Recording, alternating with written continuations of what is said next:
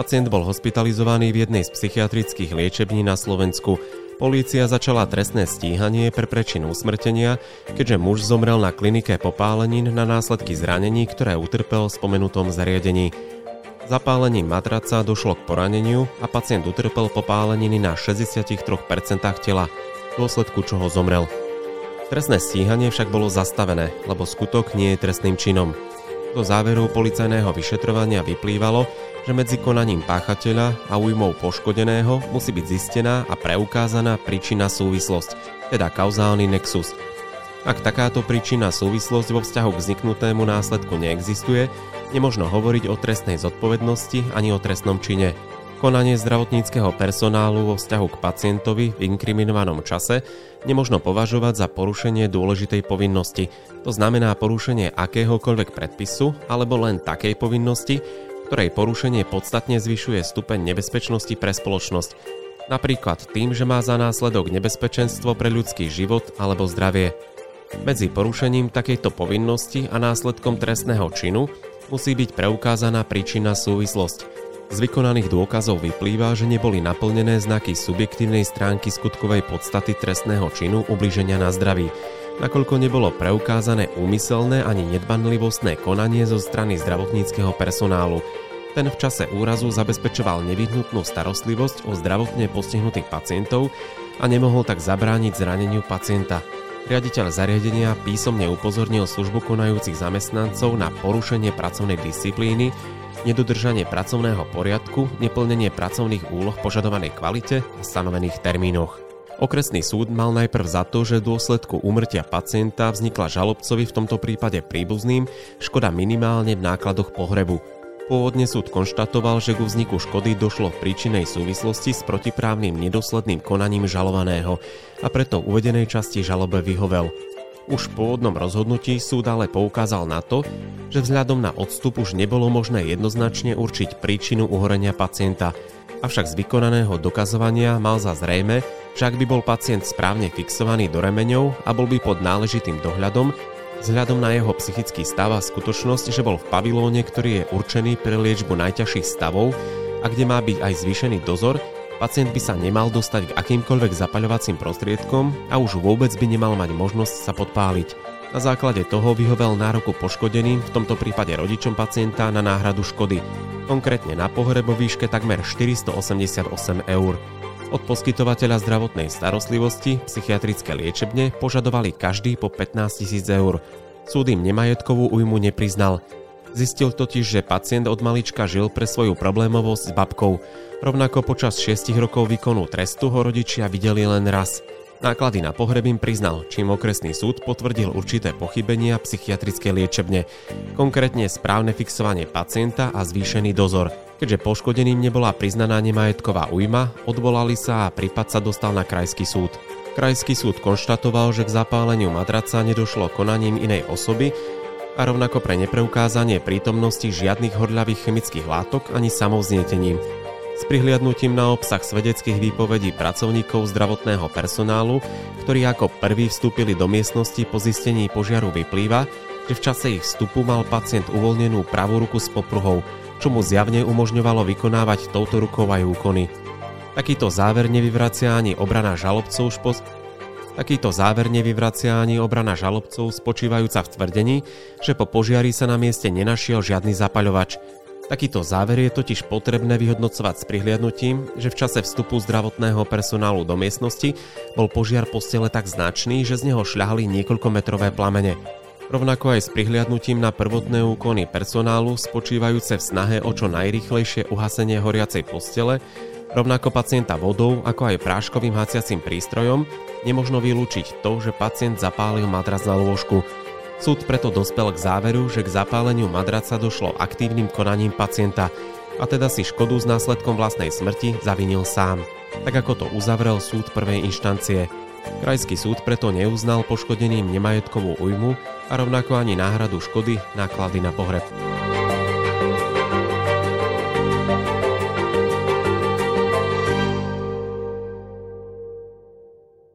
Tak ako sme mali možnosť počuť v úvode v príbehu, ide o veľmi nepríjemnú situáciu, kedy došlo k úmrtiu pacienta. Z vášho pohľadu advokáta, ako to vidíte vy? Išlo naozaj o veľmi nešťastný prípad a následne teda aj komplikovaný prípad. V istom momente pri poskytovaní zdravotnej starostlivosti išlo o psychiatrického pacienta, ktorý bol priputaný o lôžko, bol sám v miestnosti, v čase nešťastia tam nebol nikto pri ňom, bol monitorovaný raz za 15 minút a v istom momente došlo k požiaru v miestnosti, kde pacient bol. Ten požiar v podstate bol zaznamenaný, prišli zdravotní pracovníci teda okamžite, no len na, na tom mieste už šľahali plamene niekoľko metrov práve z postele, kde ležal pacient. No a zdravotníckí pracovníci pristúpili teda k uhaseniu požiaru a pacient bol v takom stave, ako bol, bol prevezený rýchlo zdravotnou službou do nemocnice, ale pacient zomiera. Počúvate Mediprávnik podcast. Takto znie zvuk právnej istoty pre lekárov a lekárnikov. Tento prípad sa dostal na súd. Ako rozhodoval o ňom e, okresný súd? Čo bral na zreteľ? Ono sa to najprv dostalo ešte pred súdom na úrad pre dohľad a aj e, riešili to orgány činy trestnom konaní. Úrad pre dohľad e, skonštatoval, že našiel postup non legartis a zároveň rovnako aj orgány činy trestnom konaní vyhodnotili, že nedošlo k spáchaniu trestného činu zo strany žiadneho zdravotníckého pracovníka. Takže to bolo také, dá sa povedať, zadozučinenie klientovi, ale Napriek tomu klientovi došla žaloba, kde v podstate sa rodiny príslušníci, rodičia nebohého sa rozhodli podať žalobu. A domáhali sa náhrady nemajetkovej újmy, každý po 15 tisíc a rovnako tak žiadali aj náklady na pohreb. Čím argumentovali tí rodičia pri podávaní žaloby? Čo vytýkali zdravotníckému zariadeniu? Oni vedeli dobre, že ten úrad e, v podstate nič nezistil, policajti nič nezistili, ale napriek tomu sa rozhodli podať žalobu a zdôvodňovali to tým, že ich syn, ak bol v psychiatrickej nemocnici, tak jednoducho poskytovateľ zdravotnej starostlivosti jednoducho tomuto nešťastiu sa dalo zabrániť a malo zabrániť a jednoducho on, ak bol pripútaný na lôžko, tak predsa sa nemohol sám a teda nemal sa sám predsa zapáliť, respektíve zapáliť postel, respektíve vankúše a periny okolo seba. Že tomu sa malo zabrániť a to nebolo v podstate, dá sa povedať, že jeho vina, ale vinou poskytovateľa. Toto zdôvodňovali vlastne žalobcovia, rodičia. Obstal tento argument pred súdom? Ono z časti obstál najprv. Okresný súd rozhodol najprv tak, že tú náhradu nemajetkovej újmy každému po 15 tisíc nepriznal. Ale priznal im nárok na náhradu nákladom na pohreb, čo bolo okolo 500 eur, čím vlastne uznal, že klient pochybil. A teraz naozaj je to veľmi zaujímavé, pretože tých 15 tisíc, čo vlastne v rámci konania sa zistilo, prečo tých 15 tisíc nepriznal a prečo priznal 500 eur a teda mal za pochybenie, v rámci konania sa v podstate zistilo, že tento pacient bol pacient, ktorý bol problémový od malička a práve kvôli tomu, že bol taký, aký bol, ho vychovala stará mama a nie rodičia. A bol 6 rokov vo výkone trestu a za 6 rokov tí rodičia ho prišli pozrieť iba jedenkrát. To znamená, že rodičia sa domáhajú zásahu do práva na ochranu osobnosti, že v dôsledku umrtia ich syna sa im zasiahlo a pretrhali sa rodinné citové väzby. Ale pritom boli to rodičia, u ktorých ten malý nebol, alebo teda keď malý nebol vychovaný a potom keď v podstate bol aj vo výkone trestu, tak ho navštívili iba raz.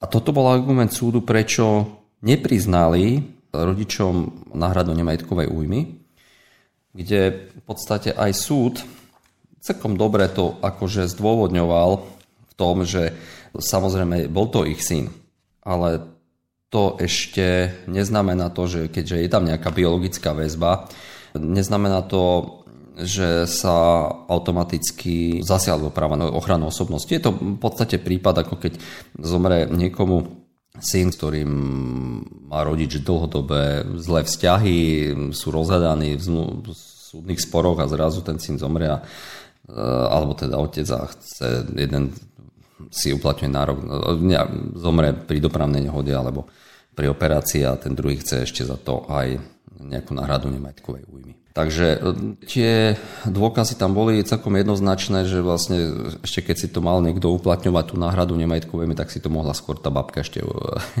ktorá sa o neho starala aj za tých podmienok, aký bol, tak skôr ona nie je práve rodičia. Ale napriek tomu priznal ten nárok na náhradu e, nákladov na pohreb, čím vlastne uznal, že klient pochybil. A v podstate súd tu uviedol tú skutočnosť, že keďže bol naozaj v tom zariadení, tak nemal sa, dokonca sú to povedali si tak, že budem citovať, že e, asi sa teda nejaká povinnosť zanedbala a teda mohlo sa predísť tej smrti, ale nepovedal, ktorá konkrétna povinnosť sa zanedbala.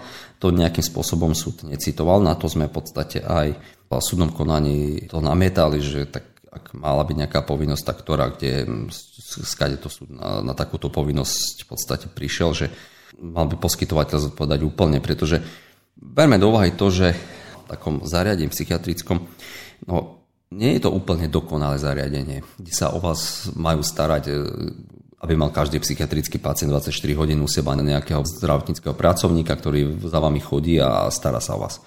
To proste nie je možné, nie je možné teda poskytovať zdravotnú starostlivosť dokonale. Je, je sám na izbe a je nejakým spôsobom monitorovaný. No a práve to bol ten dôvod, pre ktorý sme my, keď sme podávali odvolanie, tak sme nametali práve túto skutočnosť, že to nie je možné, aby sa to dalo takto chrániť. Aj dokonca tí pacienti, viete, vy keď robíte kontrolu pacienta v takomto zariadení, tak vy ho nemôžete robiť e, úplne tak, že toho pacienta prehľadáte úplne, kde môže si skrývať nejaké zapalky, zapaľovač alebo čokoľvek iné. Ten pacient sa neodpútal úplne, on si uvoľnil ruku, no ale v podstate nikto nevie, čo sa tam udialo. Len sa predpokladá, že pacient sa nejakým spôsobom uvoľnil, mal niekde skryté niečo, či zapaľovať zapalky alebo čokoľvek iné, čo v dôsledku čo sa znietilo to a v dôsledku toho aj uhorel. Dobre ste si naladili. Zrozumiteľné právne rady pre každého lekára a lekárnika. Mediprávnik podcast. Zistovalo sa napríklad aj to, že odkiaľ hypoteticky mohol mať ten zapaľovač alebo zápalky? Lebo ak bol na tej izbe stále, alebo sa pohyboval po tom zariadení? No, no, bolo to veľmi ťažké. Celý ten priebeh eh, predtým bol taký komplikovanejší v tom, že tam vznikol veľký požiar. Takže v tom momente už ani nebolo možné zistiť, že nie, že by nebolo, ale kým policajti tam aj dostavili sa, robili prehliadku a všetko, tak eh, medzi tým ten, museli, keď to hasili, aj policajti prišli neskoro. Už to bolo trošku popresúvané všetko, ako to bolo, ale ten požiar zničil, dá sa povedať všetko, čo tam bolo dookola. Takže toto sa nikdy nepodarilo zistiť, e, že ako vlastne k tomu došlo. Krajský súd mal však na vec iný názor a povedal, že pacient si to spôsobil sám. Ako dospel k tomuto záveru? Krajský súd uznal tie argumenty, ktoré sme dávali a v podstate povedal to, že je úplne jasné, že no, alebo mal preukázané Krajský súd to, že mm, tam vyslovene k tomu nedošlo nejakým konaním nejakých tretích osôb k tomu zapáleniu a celej tej situácii, ale ten podiel sám si, alebo teda podiel mal na tom výlučne pacient a ten si to spôsobil svojim vlastným konaním. A naozaj uznal to, že nie je možné, aby dokonale e, poskytovateľ nejakým spôsobom zabranil všetkým situáciám, ktoré vznikajú v takejto psychiatrickej nemocnici. Jednak nie je možné, aby monitorovaný v izbe 24 hodín takýto pacient kamerovo, ale aby bol dokonale skontrolovaný No a v podstate Krajský súd uznal to, že tento pacient mal jednoducho vzniklo to s jeho vlastným zavinením, za ktoré to konanie nemá čo zodpovedať práve poskytovateľ zdravotnej starostlivosti. Krajský súd to naspäť vrátil okresnému súdu, aby sa tým zaoberal.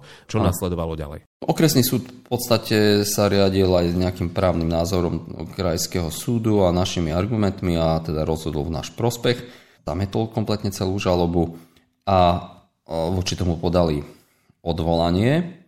Žalobcovia, ktorí argumentovali celkom zaujímavo v tom, že povedali, že, že nepodarilo sa vôbec zistiť, akým spôsobom ak sa tvrdí, že on sa sám zapálil, tak e, predsa to nikto nezistil, že či to nebolo vinou nejakých, e, prítomnosť nejakých chemických látok, alebo niekto tam ponechal niečo, že na základe čoho vlastne krajský súd alebo okresný súd tvrdí, že on sa sám zapálil, veď to nikto tam nebol. Na to odvolanie krajský súd e, to dovolanie vlastne zamietol, a, alebo teda potvrdil rozhodnutie okresného súdu a potvrdil to, že nie sú akékoľvek iné dôkazy alebo skutočnosti, ktoré by odvodňovali to, že by k tomu zapáleniu pacienta mala prispieť akákoľvek tretia osoba, keď tam bol sám. Neboli tam prítomné žiadne iné chemické látky a že nie je iného dôvodu myslieť si, že proste si to nezavinil on sám a sám sa nepodpálil. Aké ponaučenie plinie z tohto prípadu pre poskytovateľov zdravotnej starostlivosti a na čo by si mali dávať pozor, aby sa im taký prípad nestal? Je to v podstate také ponaučenie to, že to rozhodnutie je celkom fajn pre takýchto poskytovateľov, ktorí sa samozrejme môžu dostať do problémov v tom, že pacienti majú, alebo teda občania majú taký, takú predstavu, že však keď je niekto na psychiatrii, tak za ňo zodpovedajú a všetko, čo urobí, tak e, oni sú zodpovední za akúkoľvek činnosť toho pacienta, že dokážu mu to zabrániť. No nie všetkému je to, že si tam niekto, v podstate nejaký ten pacient e, poškodí zdravie, čo sa čo bez nej stáva, tak proste to nemôže mať dvoch, troch ľudí okolo seba, aby sa nič nestalo. Nemôže byť ani monitorovaný takýmto spôsobom, len povedzme, tam bola kamera na chodbách, ale tá v podstate nezaznamenala nič. Bol to teda v miestnosti. To rozhodnutie v prospech poskytovateľov jednoznačne v tom, že im dáva teda nádej to, že ostatné alebo ostatné iné prípady by mali takisto nejakým spôsobom dopadnúť. Ale to neznamená, že sú úplne chránení v tom, že naozaj tá hranica medzi tým, čo je už legartiz a non-legartiz je naozaj niekedy veľmi tenká. Len aj samotné to rozhodnutie bolo také, že okresný súd najprv rozhodol v neprospech, až potom aj v prospech. Takže je to vec takého trošku pohľadu, že kde už je určitá tá hranica posunutá v tom, že bola porušená povinnosť a nebola porušená povinnosť. Máte pre nás tému podcastu, ktorej by sme sa mali venovať? Napíšte nám ju na adresu podcast.mediprávnik.sk Je potrebné, aby zamestnávateľ možno nejak špeciálne pristupoval k zamestnancom a tak povediať ich vyškolil, aby vedeli, ako majú postupovať e, v takýchto situáciách, na čo si dávať pozor, ak majú takého pacienta, alebo čo už, ak sa niečo stane, že čo všetko majú urobiť a potom e, s nimi pracovať aj potom, keď sa niečo stane? To je niečo, čo nám veľmi v zdravotníctve chýba. To je také dovzdelávanie práve v komunikácii a rešpektovaní interných smerníc, vypracovanie interných smerníc, ktoré potom práve existencia a akceptovanie a vedomosť o týchto smerniciach je dosť dôležitou skutočnosťou preto, aby ste boli v spore úspešní. Je napríklad je prirodzené, že keď sa takáto situácia stane, tak e, vedenie nie je z toho nadšené, ale samozrejme malo by si dávať pozor, že samozrejme malo by reagovať, ešte zlepšiť to, že nech takýmto situáciám, čo je ich najmenej, ale samozrejme netreba to e, riešiť tak, že sa dá nejaké e, pokarhanie alebo nejaké zosobnenie e, zamestnancom, pretože potom ako keby ste priznával vinu, že ste niečo porušili. To znamená, e, samozrejme, riešenie tejto situácie, aby sa im predchádzal, je fajn, ale nesmie sa to diať e, tým spôsobom, že sa nejakým spôsobom dávajú výtky, že sa niečo porušilo, pretože vám to môže potom skomplikovať situáciu v súdnom konaní. Mal by zamestnávateľ aj komunikovať napríklad e, svojimi zamestnancami o takomto prípade, ktorý sa stal?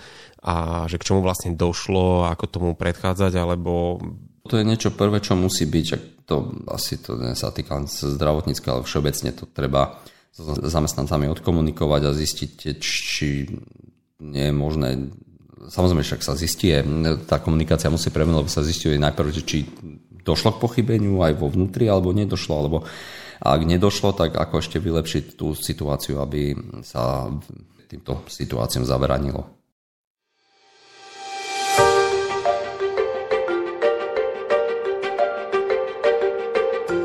Počúvali ste podcast zo série Súd rozhodol takto. Pripravil ho pre vás tým advokátskej kancelárie H&H Partners v rámci projektu mediprávnik.sk. Ďalší príbeh zo súdnej siene spolu s poučením pre prax vám ponúkneme o mesiac. Dovtedy môžete každý pondelok počúvať a zdieľať naše podcasty pre lekárov a lekárnikov na rôzne medicínsko-právne témy. Nájdete ich na platformách Podbean, Spotify, Apple Podcast, Google Podcast a YouTube kanály Mediprávnik Podcast. Majte sa krásne.